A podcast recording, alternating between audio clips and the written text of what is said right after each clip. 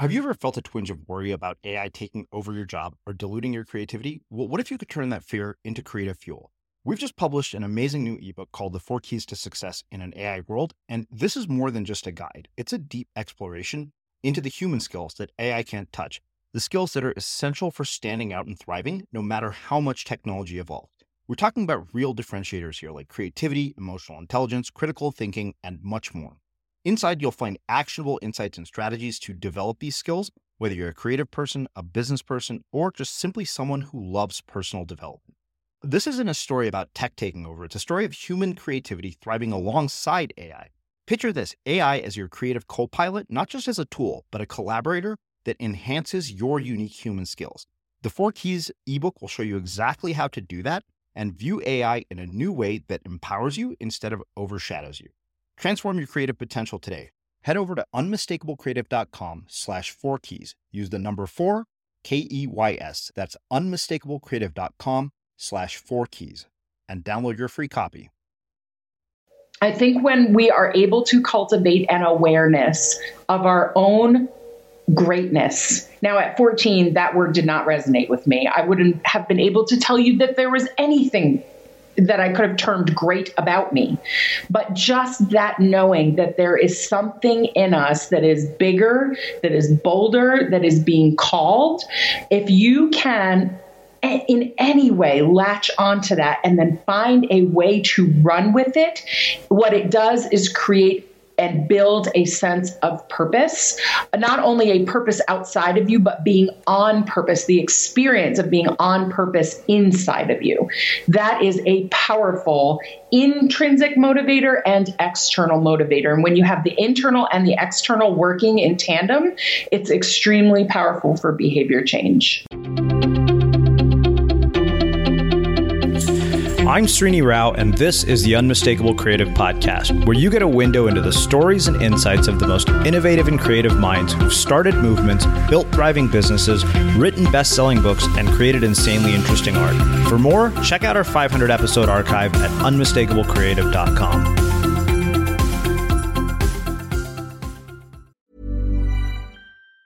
Even on a budget, quality is non negotiable. That's why Quince is the place to score high-end essentials at 50 to 80% less than similar brands. Get your hands on buttery soft cashmere sweaters from just 60 bucks, Italian leather jackets, and so much more.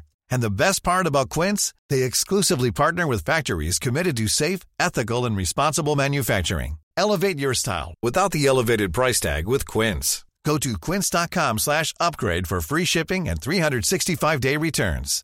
Hi, I'm Daniel, founder of Pretty Litter. Cats and cat owners deserve better than any old-fashioned litter. That's why I teamed up with scientists and veterinarians to create Pretty Litter.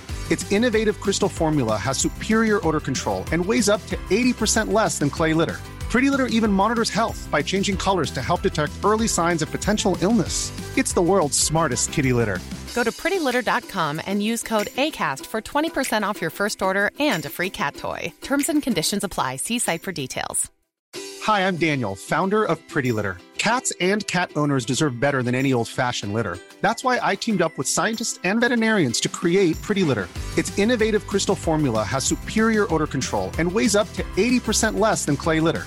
Pretty Litter even monitors health by changing colors to help detect early signs of potential illness. It's the world's smartest kitty litter.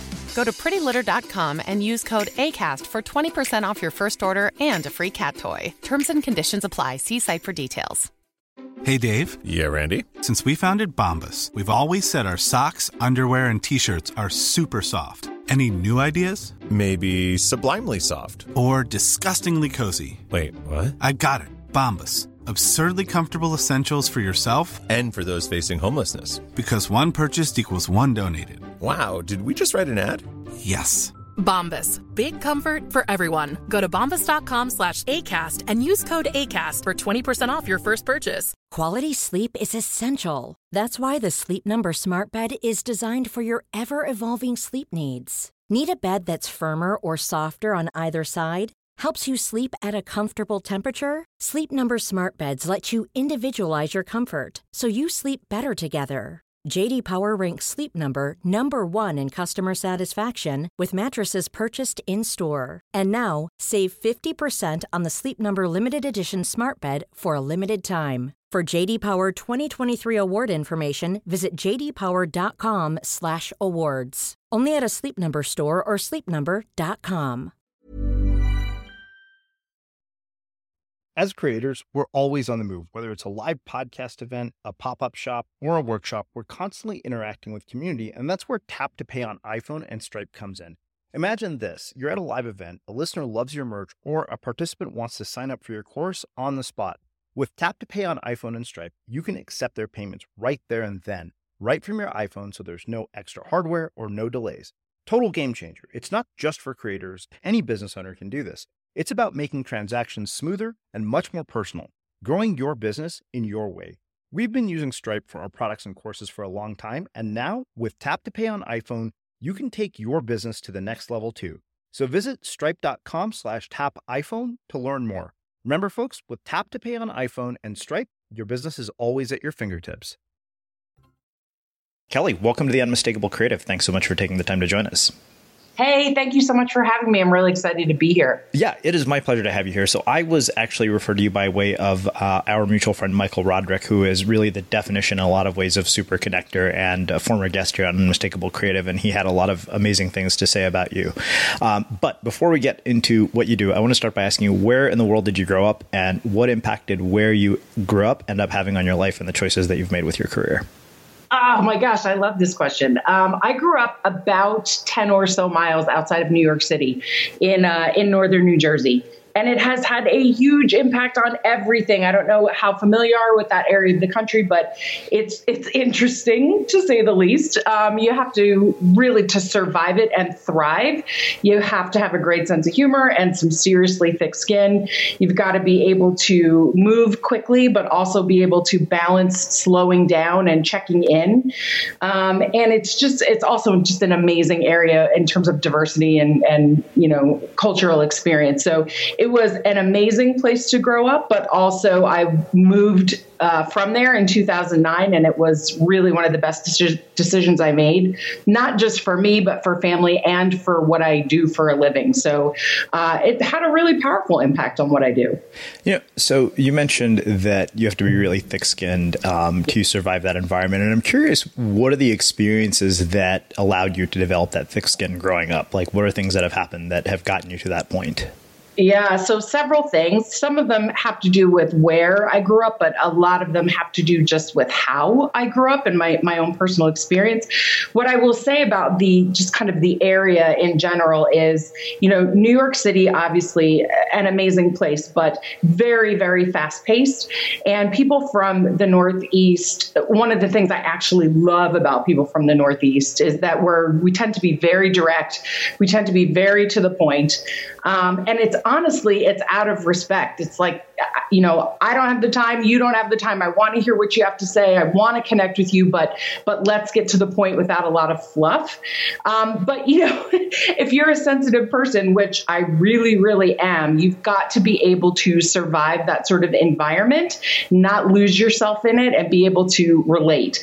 But on a more personal level, if that's if that's cool to share, mm-hmm. um, I grew up in a in a kind of upper middle class family that on the outside looked like we just sort of had everything put together. So it was nice house, nice cars, nice stuff, and seemingly nice people and they they are nice people but behind closed doors there was lots and lots of dysfunction that was hidden and was not talked about was not addressed. And that really probably contributed the most to not only the person i am but the work that i do in the world. Mm-hmm.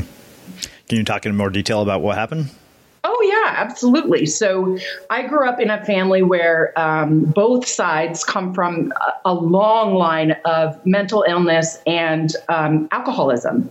So both of my uh, grandmothers struggled with mental illness, both of my grandfathers struggled with alcoholism. And the way that sort of trickled down into my family and, and impacted me was uh, I was the first of three daughters, uh, come from a very driven ambitious family family, lots of perfectionism, lots of demands. And uh, that translated into lots of things for me, including struggling with depression for many, many years, clinical depression, not the kind like, oh, you know, I'm going to curl up and watch Netflix for a week, but the kind that really debilitates you. So, struggled with depression, struggled with an eating disorder for uh, seven solid years before I got treatment. Had uh, was diagnosed with anxiety and panic at one time, and had lots of of issues functioning in a healthy way inside of interpersonal relationships. And those things all happened before the age of, gosh, I would say before 21. So they had a big impact on shaping me as a person, but also on um, my ability to turn around and help others, and also just the career path that I chose. Mm. So it showed up differently for my my siblings, but this is it really showed up for me and how it landed with me. And it's one of the reasons why I'm so insanely passionate about um, doing the inner development, the self mastery, and the mindset work because I don't have any of those diagnoses anymore. And I live a life that looks nothing like it did all those years ago because of having done that work. Mm-hmm. So we'll, we'll talk specifically about that work um, in a moment because I think this will make a perfect segue. But, you know, one of the things that I'm, I'm always really curious about is the role that environment plays uh, for different people. And I've noticed that some people become a byproduct of their environment, and other people overcome it uh, if that environment is, you know, not particularly suitable to, you know, a, a good outcome. And I'm curious why you think that that happens to those two groups of people. Like, what differentiates the person who overcomes their environment from the one who doesn't? I love this question. I think there's several differentiating factors, but the one that I can speak to, I think the most clearly is um, has to do with two things. Number one, uh, whether or not you cultivate the ability to connect with and communicate with what there's lots of terms for it, but I, I, tend to call it your inner being. So for me, it was about at being 14, 15 years old and hearing sort of the, that inner voice that was saying, You are meant for more than this. This is not all there is. This, you know, this feels crazy and it looks crazy, but this is not the end of the story. And also, um, you know, access to resources, which is incredibly helpful. But but but the key is then from that place cultivating an inner environment that allows you to overcome anything that's that's happening in your external environment. The key to kicking it all off though is really truly being connected to that that inner voice and I, I, often say it's you know my intuition or whatever but i was very very aware at 14 that there was at least a whisper that was saying to me this is not all there is. Mm-hmm. so in the midst of uh, sort of a debilitating depression. Um, how do you not let that become all consuming? Because I, I, you know, dealt with my fair share of, of depression related stuff as well. Yeah, um, that's it's a really great question. I don't know that there's a totally straight answer, and I can't. I also can't say that there weren't times that I felt completely debilitated by it, but feeling a certain way and making a decision based on that. Those are two separate things. So there were moments where i felt i mean i can i can remember being 19 years old and just literally being curled up in a ball on the floor of my you know the apartment i was i was renting with my friends at college. And just thinking to myself, I'm I don't know if I can bounce back from this. I don't know if there's enough medication. I don't know if there's enough in me. I don't know if there's enough around me to support me. I don't know if I can do this.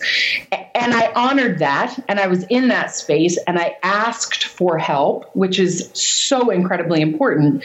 What I did not do is make a final decision based on those temporary thoughts and feelings that I was having.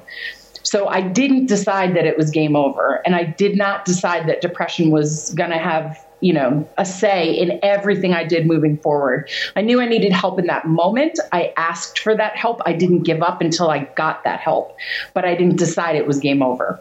Mm-hmm. You know, that raises a question for me. So I, I recently wrote this piece uh, that ended up getting picked up by the New York Times titled "What We Should Have Learned in School But Never Did," um, and a good ah. amount of it was about managing your psychology. Mm-hmm. And I'm curious, uh, given the perspective that you have, why do you think that we aren't taught this in our education system? Why aren't we exposed to this earlier in life, given the role that this kind of information plays? Oh my goodness, you and I could have this conversation forever because my original, my very first career was um, doing mental health and substance abuse counseling in public schools in New Jersey. And so I was constantly battling to get more and more of this into the schools. And I, what I will tell you is the answer I got time and time again was that there was neither the time nor the budget for it. So, you know, I there is some truth to that but but what the underlying truth is is that we direct our time and our money towards that which we believe are priorities. And i don't think that our current uh, public school systems, at least here in the United States. I can't speak to other places, but in the United States, I don't think that our curriculum and the structure of our day reflects this, any of this as a priority. Now, the districts I was in, at least I was able to sort of wiggle some of this in. I was able to work with some of the teachers who were really open minded about it, who would say, come in and teach, you know, several lessons to my classes, or let's do, you know, a, a uh, you know, presentation in the auditorium. Let's do a parent night. But I think, and I think this is what you are alluding to, is this needs to be consistently taught with the same rigor and fervor that math and science and, and English is taught if we're going to see a, a real difference come of it. Yeah. Um, given that, I, I can't help but ask your, your perspective on the whole school shooting issue. Oh gosh, yeah. Let me take a deep breath before I answer because I have school age children, and and this has hit home very very hard. So, really, truly, what I believe that all of this violence is about, and this for some people is is makes me not be their favorite person, and I'm totally okay with that. But what I believe and what I preach is that if we do not teach our, especially our boys, how to manage embrace ex- and express emotion in a healthy, fluid way. They have no choice other than to deny that emotion or push the emotion down or react to the emotion instead of respond. So we have boys who run around in pain, who grow up to be men who run around in pain, who don't know how to express it. Now, that doesn't mean that every man who's in pain is going to lash out with with horrendous violence. Obviously, there are other factors that contribute here, including the environment you grow up in and some predispositions, but we all know that that doesn't mean they're a guarantee they're going to come out.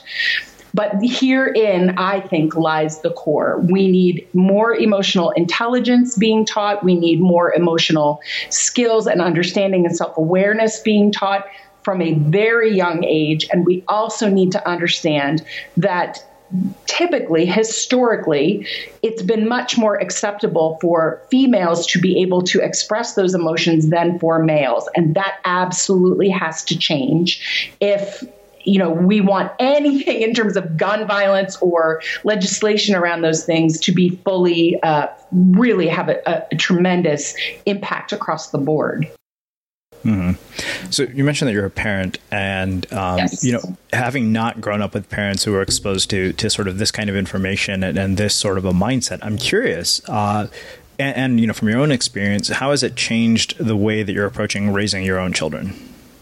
Tr- tremendously. So I was raised by parents who. Uh, this was not a discussion we would ever have had. Sure. This is just not something that would have been discussed. Feelings weren't really discussed, um, which is quite typical in families of, of alcoholics.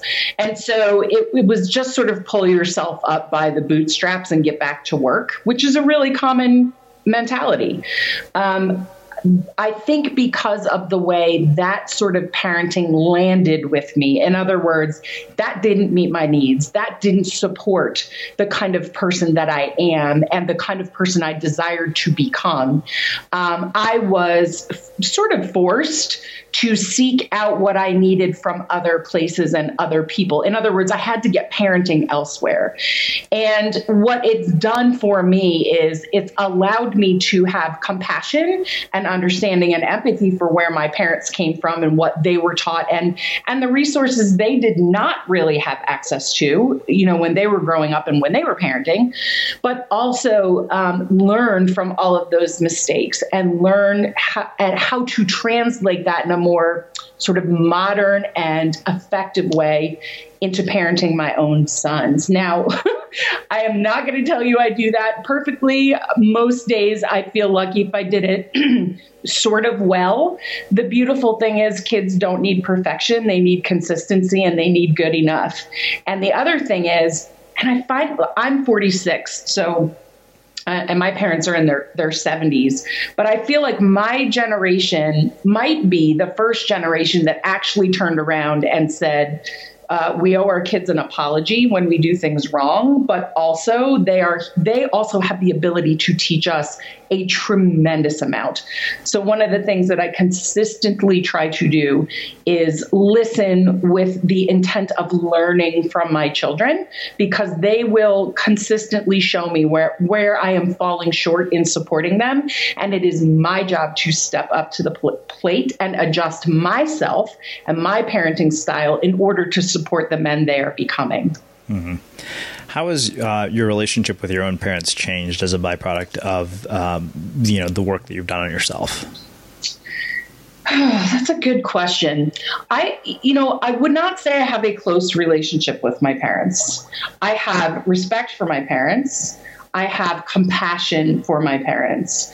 But what I have had to learn to do is set very, very clear boundaries, and not just with them, with, you know, just in general, with people uh, whether it's in business or in my personal life, that allow me to function at a, a very high and a very healthy level. So I would say one of the biggest things, the biggest impact is learning how to sort of have a relationship that is healthy, that is functioning, but that is. Uh, maybe doesn't fit the stereotype or even quite honestly fit the desire of what you want your relationship with your parents to be and i've had to learn how to be okay with that some days are easier than others to be honest when it comes to that mm-hmm.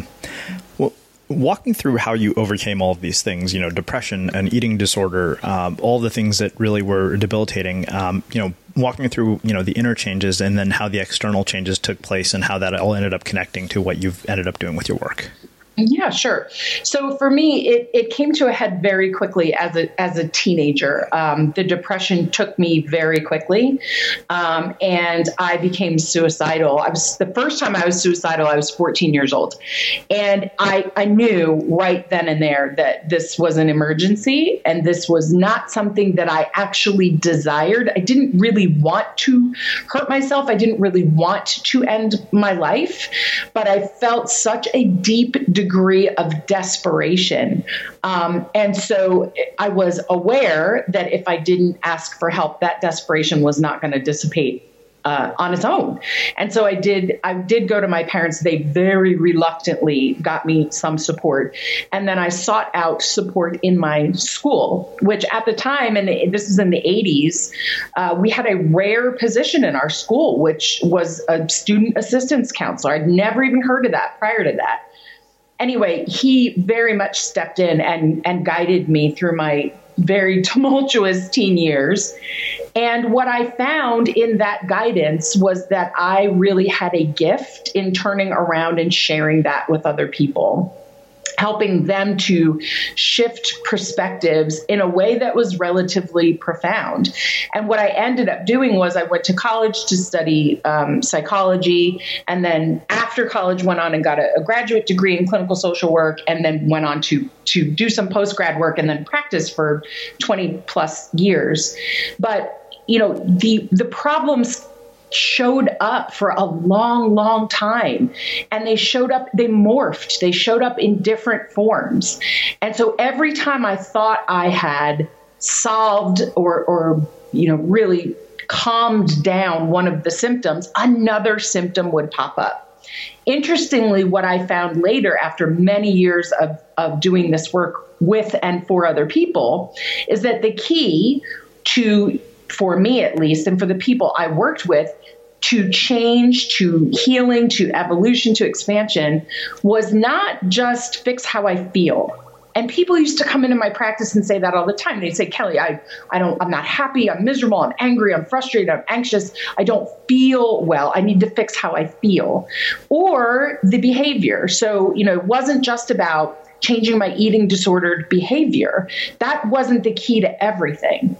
And same thing in my practice, people would come in and say, Kelly, I'm fighting with my spouse, or I'm, you know, lying, I'm cheating, I'm stealing, I'm using drugs, I'm, my behavior needs adjustment. What I found time and time again, without fail, was that the people who agreed to do the work to change how they thought and to change their hardwired beliefs were the ones who enjoyed the most profound change and, and transformation, myself included. Once I began to really uproot the beliefs that I held about my own um, inadequacy, which is really what I refer to as the universal struggle. I've never met a person who didn't struggle on some level with inadequacy. Once I truly addressed that on a deep level, everything else began to shift. Mm-hmm. Wow. So a lot of questions come from this. Um, you know, having been in a you know a practice where you've probably seen thousands of people, uh, one, what do you think uh, why do you think some people take a really long time to change, and why do you think others change rapidly? You know, I asked this very question to Anna Yusim, who's a, a psychiatrist who uh, wrote a book called uh, Fulfilled, and uh, I'm really curious, you know, what you see as patterns there. Yeah, so I've seen several patterns. Um, the first thing is personality, and we can't quite help the personality that we have. It's solidified relatively early on, and it's not that you can't soften the edges of personality. You absolutely can, but you know, some people's personalities just uh, make being resilient, in my experience, a little bit more accessible than others. So that's one. The second thing I've seen is and you'll hear this not only sort of in the world of psychology and counseling, but in personal development and even in the business world. Who you consistently surround yourself with matters. It has a profound impact on your own mindset and your own perception.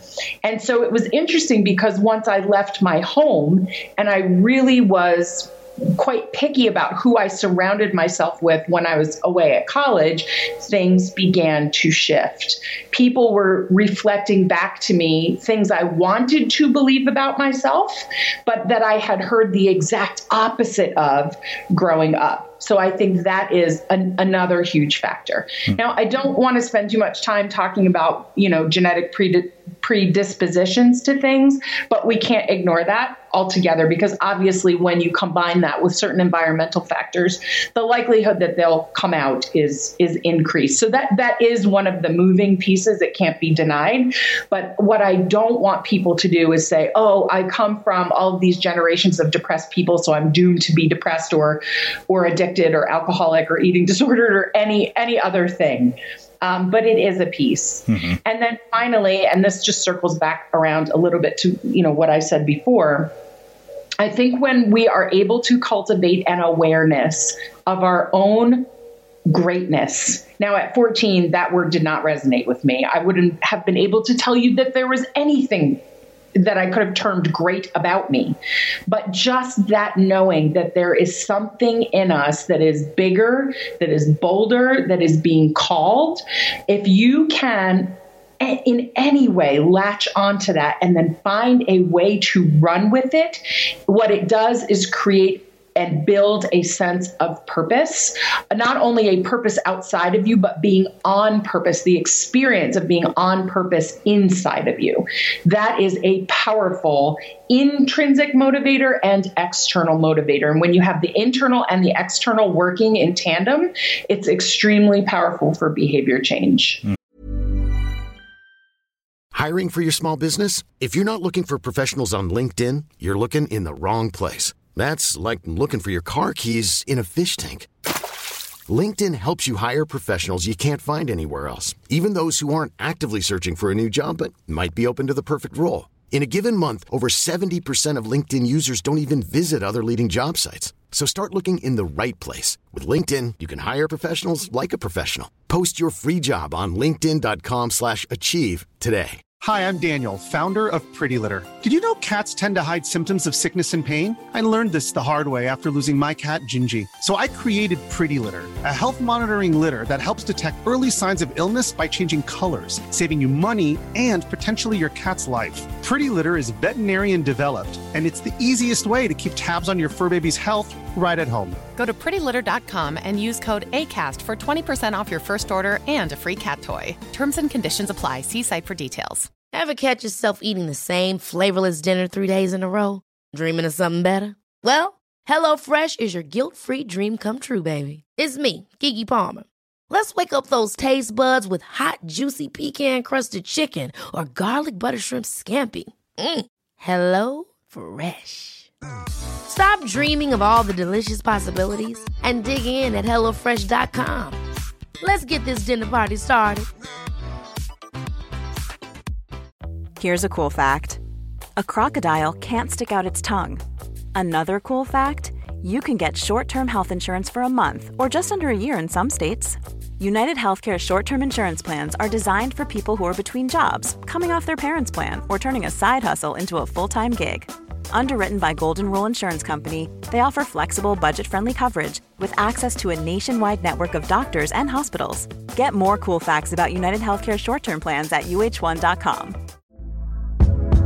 Hey there, it's Michele Norris. I'm host of a podcast called Your Mama's Kitchen. When I travel, I'm usually looking for a way to find a taste of home when I'm not at home. And one of the things I love to do when I am at home is entertain. And Airbnb allows me to do that. When I was in California recently, I rented a house that had a great kitchen. And when we were sitting around the table, we're all thinking, we're in someone else's house. Someone could be in all of our homes as well.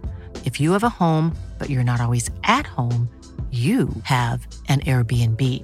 Your home might be worth more than you think. Find out how much at airbnb.com/slash host.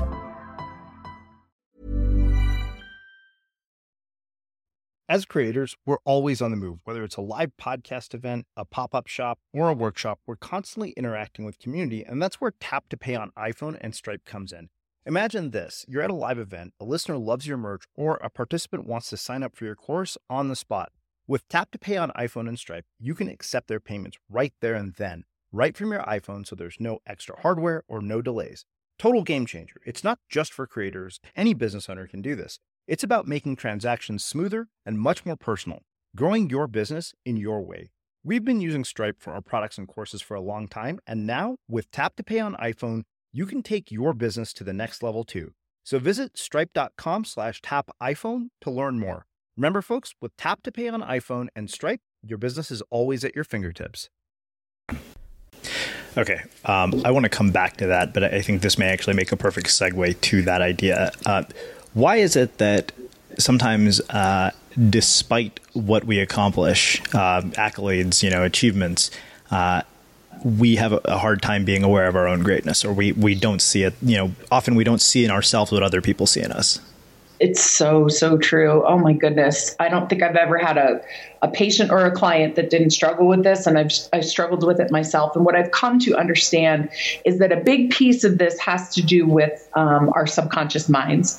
So, you know, between the time we're born and somewhere, are arguably between the age five and six, um, we literally directly download everything we've been exposed to without resistance. Now, in terms of self awareness, we sort of come online between five and six, and we become become aware that we are separate from. And from that place, we can begin to apply resistance to things. That's why if, you know, somebody walked up to you on the street today and just said, you know, I, I think you suck or I think you're terrible or whatever, there would be some part of you that would truly, truly resist that.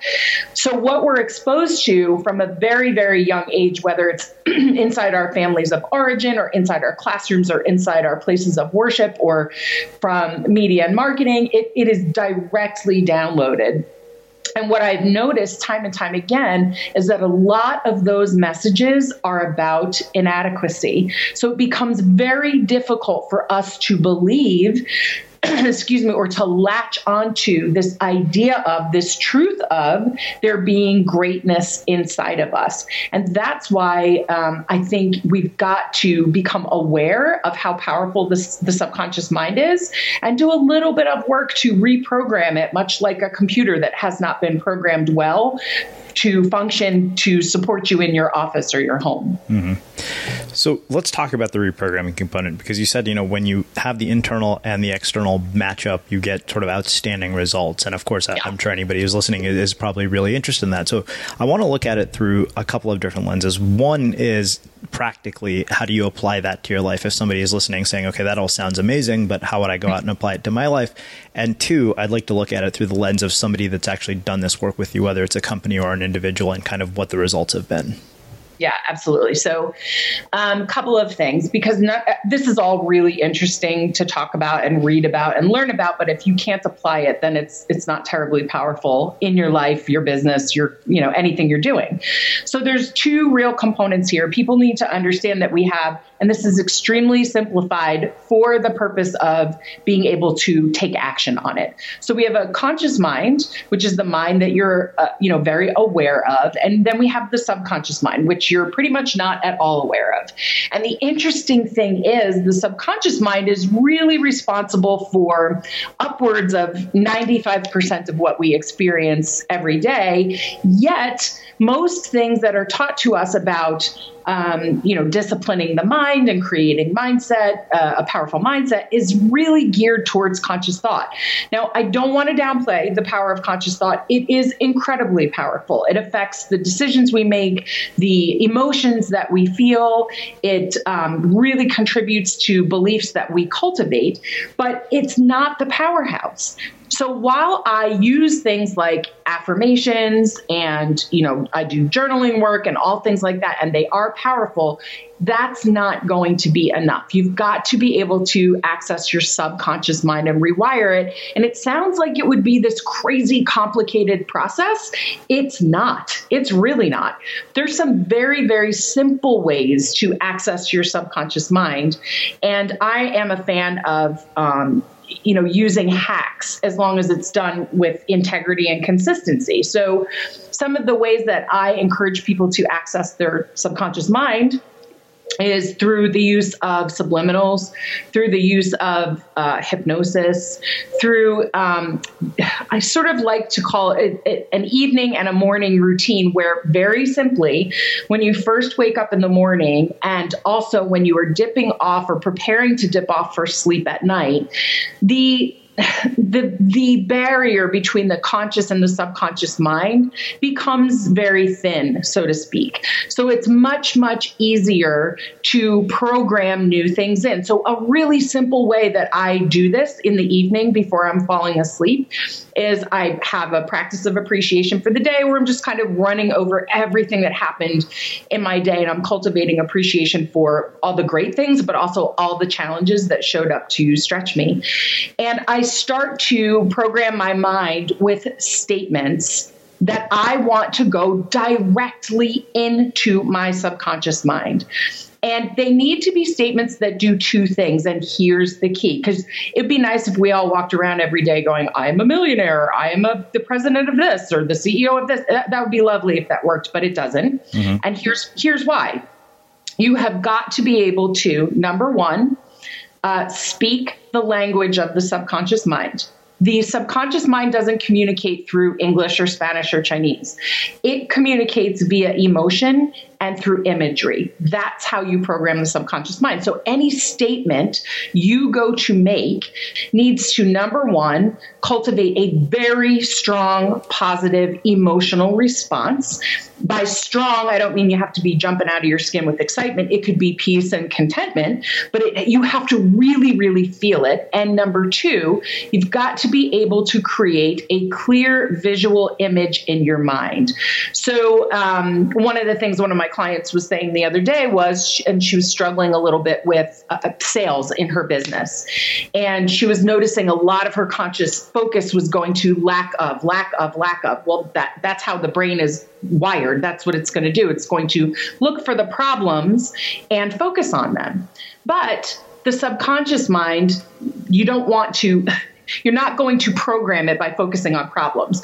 You want to create an intention that is the opposite of. And so, what she was doing was going to sleep and mustering up a vision that went along with this statement My sales are ever increasing. Very, very simple. And she felt almost no resistance to it. Now, if she had gone to say, My sales are amazing, I'm making $3 million, she would have felt an immense amount of resistance, and her mind would have said, That is absolutely not true. That is ridiculous. There's no evidence for that, right? But when she used the statement, My sales are ever increasing, she could feel really positively about that, and she was able to create an image, and she felt was falling asleep to that every night. Now, the key is obviously you have to get up and do other things during the day. You can't just program your mind and think magic's going to happen. Yeah. But this is how you get your mind on board. That's one of the ways you get your mind on board. Uh-huh. So how do you then um, once you have the mind on board how do you match up the behavior? Because like you said um, I, I, think one of the, the sort of vicious traps of personal development and, and i you know mentioned this before so maybe you have an answer to me is this sort of um, pattern that i see you know whether it's conferences books or information products it's like broken up into three groups of people people who would get the result whether they did the thing or not because that's how they're built. Another group who whatever they're doing could be the catalyst for getting a result and the third who will go back and look for the next magic bullet. Right right. And the answer is uh, that with that third group, the magic bullet group, there is a belief there that is going to disempower them time and time again. And the belief is the answer and the power is outside of me. Mm. That is the number one problem. It's the reason I see people hire coach after coach after coach, take program, take class, course after course, and they're still getting the same results because they believe that the solution, the answer, the magic bullet is outside of them and they're waiting for somebody to give it to them. Now, that does not mean that we can't go learn a skill, a strategy, a system from an expert and then come back and implement it, and that'll be powerful for us. Of course, we can do that. But the mentality and the mindset I'm talking about here is that I need what you have, and only you can give it to me. That is a huge problem. When you come to the table, whether it's a, a live event or a course or a, a coaching experience, anything like that, and you are of the belief that there is greatness in you, you have purpose. And what you're doing is coming to the table to either co create or expand or learn more. That is a very different place to position yourself from. But the people who say time and time again, I need that guru, I need that expert, I need that, that strategy, that system, it's coming from a place of lack and scarcity. And we don't build you know, amazing external results from a belief in lack and scarcity and inadequacy. Hey, it's Srini, and I just want to say thanks for listening. If you're finding our show inspiring or thought provoking, the biggest thing that you can do to support us is to share the show with someone else who you think would find these conversations valuable. And with most podcast apps, you can just send a link via text. Thanks again for listening to the show. Hmm, wow. Well, let's do this. Um, maybe we can walk through a practical example uh, on the air with me, and I think something that probably is relatable to a lot of people, and that is that you know I want to increase my income. Uh, mm-hmm. How would I take this information and apply it to that idea? So I had a client, um, and I didn't ask her permission to share this here. So I'm just going to say she is very well known in the um, in uh, the social media world, and she came to me very, very one of the most intelligent people I've ever met in my life hands down gifted. She is strategic. She is analytical. She is absolutely brilliant. She also comes to the table with a strong following a, a, really intact reputation. And she had been able, in the first sort of iteration of her, her business, to help other online businesses make millions without without a problem. When it came time for her to shift her business model and create something that allowed her to receive in the same way that she was, you know, positioning and setting up other people to receive, she pulled the emergency brake. Now, there was no logic for this. There was no, um, you know, rational reason for her to do this. And it was incredibly frustrating for her for obvious reasons. She had reproduced these results time and time and time again. So, intellectually and logically, she was aware she had the skill set, the gifts, the talents, and that those, when she applied them, really translated into amazing results.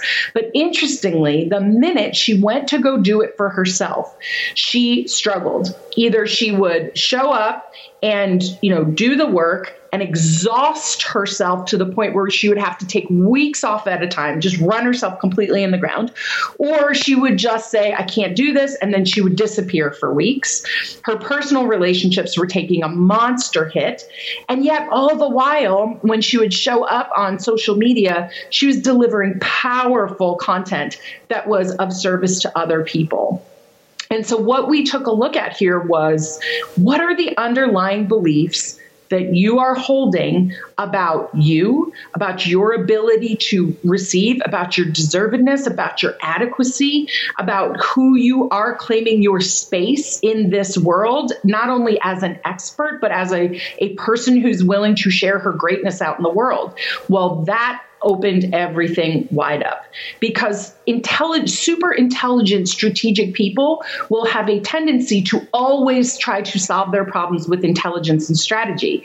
That's only one of the gifts we've been given to solve our solve our problems. Mm-hmm. When we go inside and do the internal sort of strategy, the that kind of detective work, then we can bring all of the pieces together. So what we worked on was identifying what those beliefs are, rewiring those beliefs, getting really, really dialed in and self aware of the conscious thoughts she was having all day long and kind of putting them in their place and in a really lasered way, redirecting her focus and attention. And then here's the key piece you can work with your mind all day long, but if you do not learn how to navigate your relationship with your feelings, with your emotions, then you're going to have a really difficult time taking consistent, inspired action out in the world. So then we dove into how you manage your fear, the guilt, the shame that comes up, the anxiety, the anger, any sadness, all of that stuff it's we've got to learn how to deal with those feelings so that we can make decisions that not only serve us but serve other people in the world. That's sort of the magic cycle there is it's working on the mind being able to navigate your relationship with your emotions and then being able to get into consistent action that allows forward motion and traction. Not perfection. It's not it's never linear. It's really not. You'll take the three steps forward and sometimes 12 back you know sometimes one back back. But um, it's about consistently revisiting those three areas and developing a level of mastery that so you're never taken out of the game no matter what's going on. Mm-hmm. So you know, it's interesting that you brought up, uh, you know, people who are intellectual try to, to solve problems with intellect. And I, I think I tend to be incredibly logic driven. I mean, you know, when I sit around and read books like Ray Dalio's Principles, uh, mm-hmm. uh, in my mind, I'm like, okay, if I can't, you know, if there's no science to back it up, um, I'm skeptical. The other thing is, I'm where I'm always stuck is, okay, so I'm guessing by the time somebody comes to you, they're very clear that they want tangible results as well. Mm-hmm. Yeah. Um, so I'm curious how you tie a lot of what you're talking about to very specific, concrete, and tangible results. Yeah. So what people will usually come to me and say that the thing that they're struggling with is either uh, making a leap from, say, one career to another, one business or business model to another. So making a really, really big change, and they want to do it successfully, and they want to do it with some have it be as smooth as possible, let's say it that way. Or they're going to do something big in the world. They want to write the book, uh, apply for, you know, the stage, um, start the podcast, do, do the big thing. Or they're saying, you know what, I'm doing all the things and I'm not making any money. And so while we honor those those struggles and those desires, what we have to marry it to is what the truth is about human beings. And that is this Human beings only want tangible things and experiences based on what we believe they will make us feel. That is the bottom line. That is how we are wired. So we have to get really clear on why you want the book, why you want more money, why you want to change your business model. What is it you are yearning for?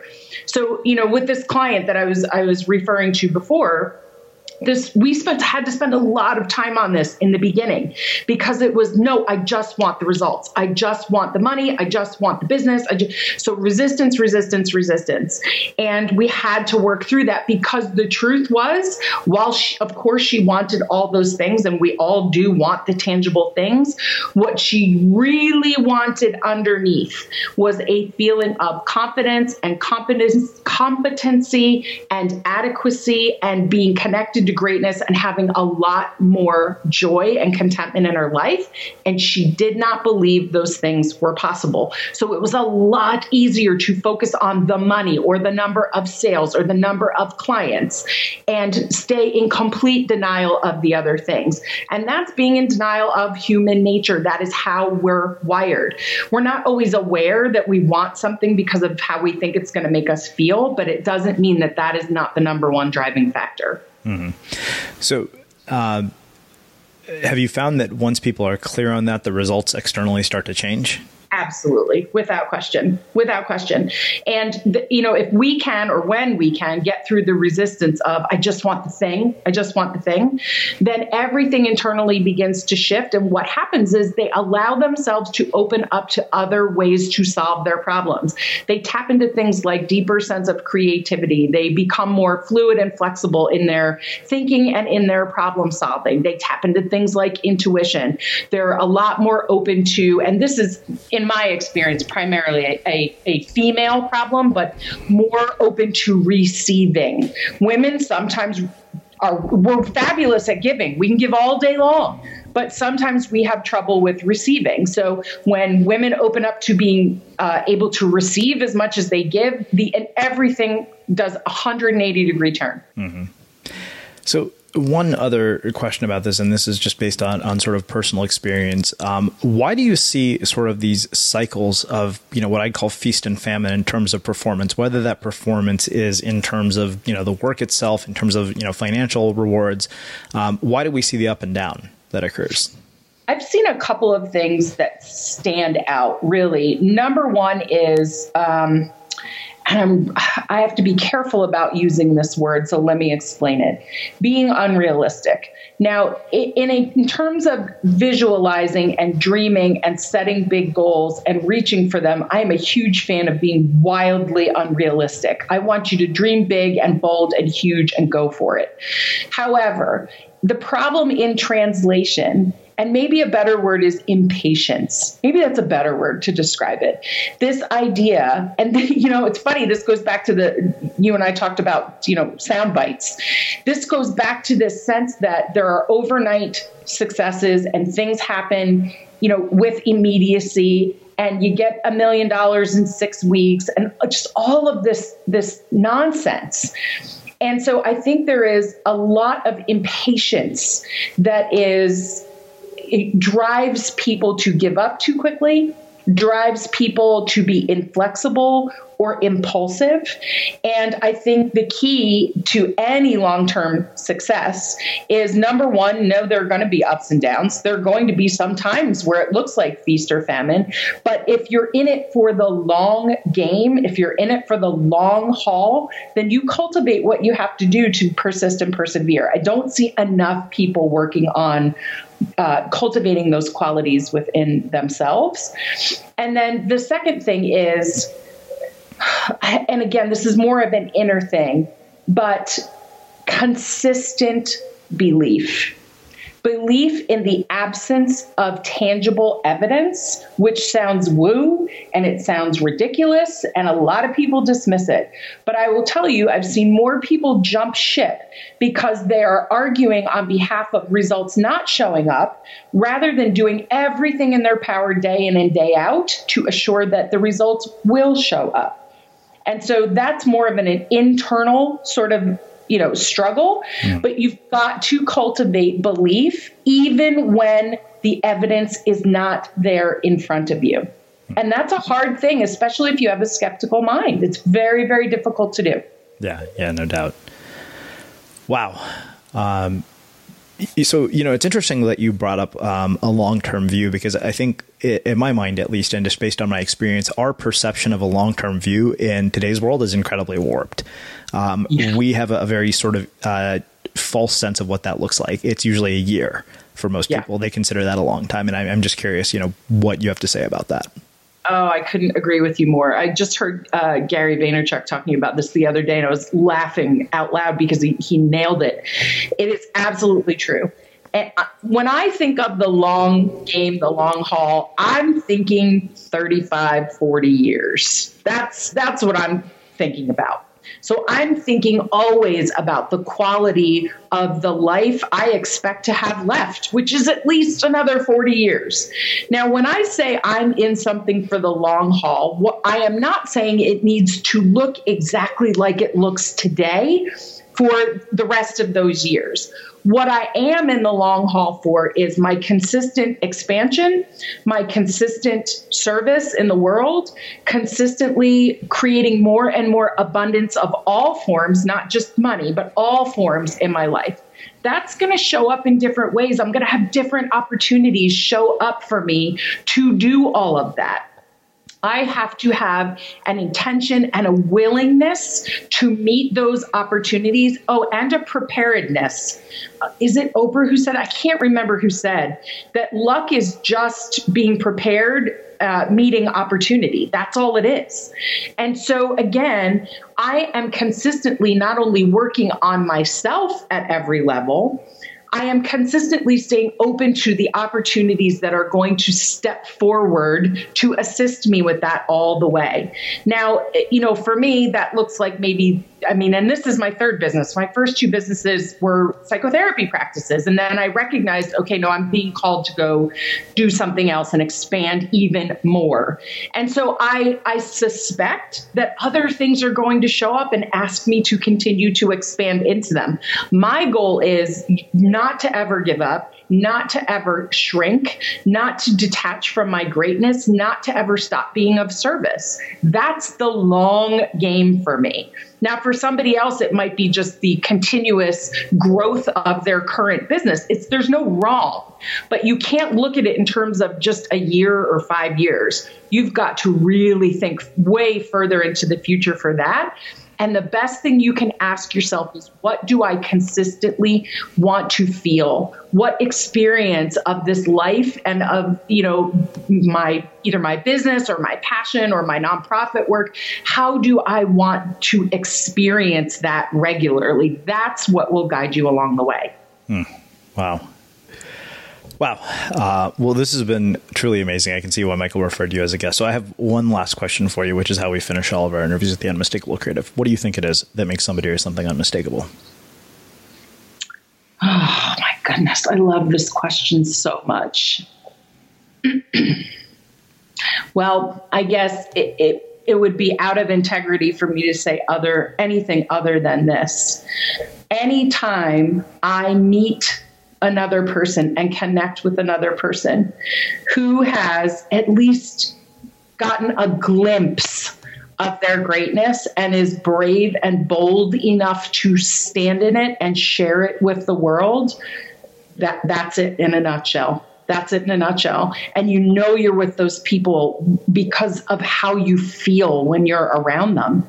Hmm. They wake you up, they light something up in you. It's a, a fire or it's something wakes up or stirs in you.